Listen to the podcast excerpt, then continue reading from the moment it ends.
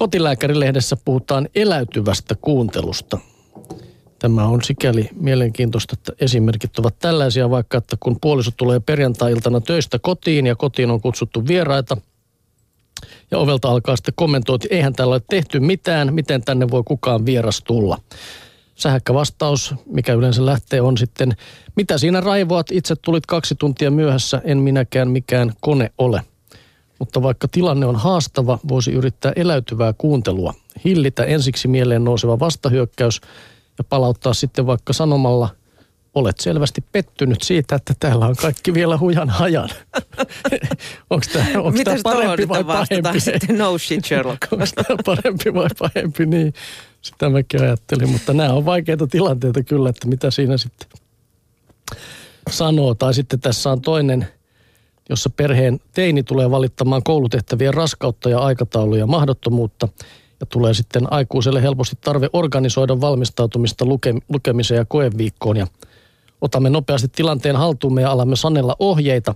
Voisimme kuitenkin palauttaa pulman empaattisesti sen omistajalle sanomalla, sinulla on siis tiukka viikko tulossa ja pysäyttää siihen. Tällöin nuori itse saa mahdollisuuden jäsentää tilannetta ja kertoa siitä lisää. Palauttaminen vähentää nuoren riippuvuutta vanhemmistaan ja se eheyttää ja voimaannuttaa. Mahtavaa. Niin, mietin juuri, että mitä se tuohon sanoo, alkaako hän itse jäsentää tilannetta, sellaista en ole kyllä huomannut.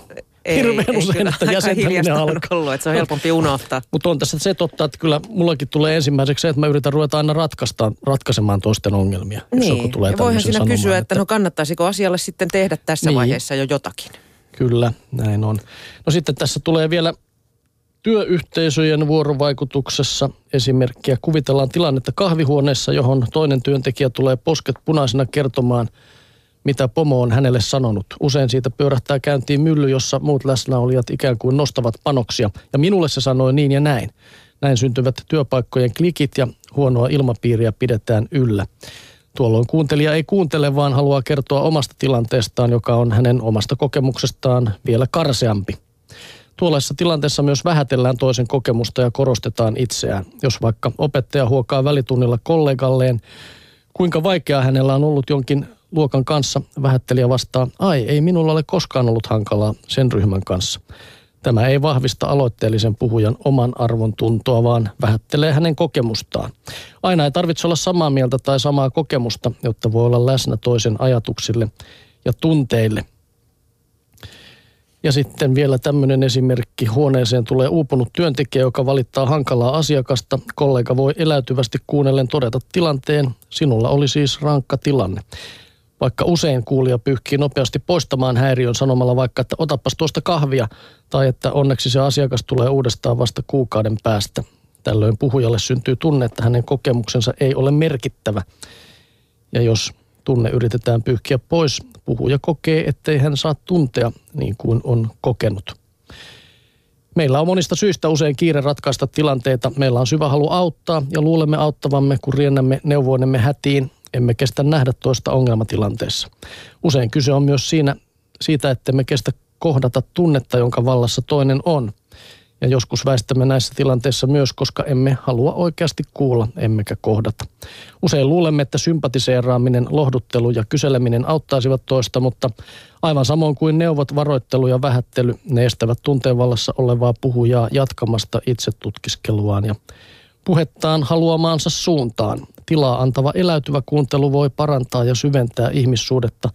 Se lisää kuulijalle ymmärrystä toisen sisäisestä maailmasta ja siitä, miten toinen kokee. Kertoja puolestaan saa apua oman sisäisen maailmansa hahmottamiseen ja hänen minäkuvansa selkeytyy. Näin kotilääkärissä. Voisin sanoa olevani tuosta tietysti samaa mieltä, mutta silloin olisimme molemmat väärässä. Hyvä. Toi oli Vai mitenköhän tässä nyt eläytyisi oli sitten? hieno Tolleen. kommentti, kyllä. Mm.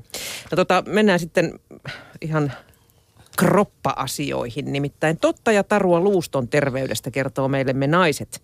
Tässä muutama väittämä. Maito ei ole välttämätöntä luustolle ja sehän on aivan totta. Maito ei ole välttämätöntä luustolle, mutta kalsium on, koska luut uudistuvat jatkuvasti. Kalsiumia tarvitaan rakennusaineeksi säännöllisesti. Kalsiumia voi saada muualtakin kuin maidosta, kuten kaloista, siemenistä ja kalsiumilla täydennetyistä kasvimaidoista. Omaa kalsiumin saantiaan kannattaa tarkkailla ja käyttää tarvittaessa kalkkitabletteja. No mutta tämähän on kyllä tiedetty. Mm-hmm. Öm, tabua vaan huuleen. Niin, tabua huuleen vaan, jos se maito maistu. Osteoporoosi on vanhusten tauti. Tämä on tarua, kuulkaa. Osteoporoosi voi nimittäin iskeä nuoreenkin, jos äidillä on ollut osteoporoosi tai luun murtumia on tyttärelläkin kohonnut osteoporoosiriski. Muita riskitekijöitä ovat tupakointi, alipaino, anoreksia ja voimakas painonvaihtelu. Jos luu murtuu, kannattaa selvittää, voiko se olla merkki alkavasta osteoporoosista. Terve luu ei murru, jos kaatuu kävellessä. Juon maitoa, se riittää varmistamaan luuston kunnon. Puppua tämäkin, pelkkä maito tai kalsium ei riitä, vaan lisäksi tarvitaan D-vitamiinia ja liikuntaa. D-vitamiini auttaa kalsiumin imeytymisessä ja liikunta vahvistaa luustoa. Olen nelikymppinen, pelini on menetetty.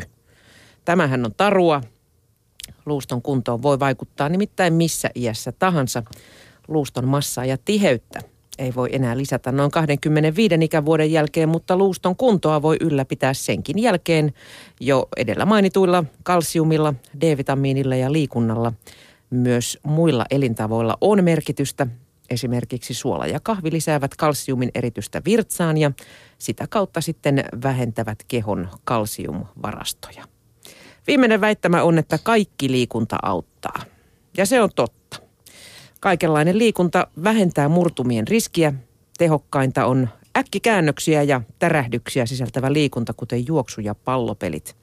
Kuntosali ja muu lihaskuntoharjoittelu taas on hyväksi, koska niissä lihasten vääntö kuormittaa luita. Myös kävely auttaa ja on hyvää luuliikuntaa etenkin vanhemmille. Mikä parasta, luita vahvistavat parhaiten lyhyet, alle tunnin mittaiset liikuntahetket jos ei murra luitaan siellä liikunnassa sitten. Niin Niinpä. Ja tuota, sitten tässä on vielä, vielä listattu näitä hyviä kalsiumin lähteitä. Niitä on esimerkiksi sesamin siemen, emmentaljuusto, nokkonen, silakka, soija, rouhen manteli, ruusunmarja, pellavan siemen ja muikku. No se oli ennen joku mainoslauseke, että syö juustoa se. Vahvistaa luustoa. Vahvistaa, niin. Mm, muistan myös tällaisen.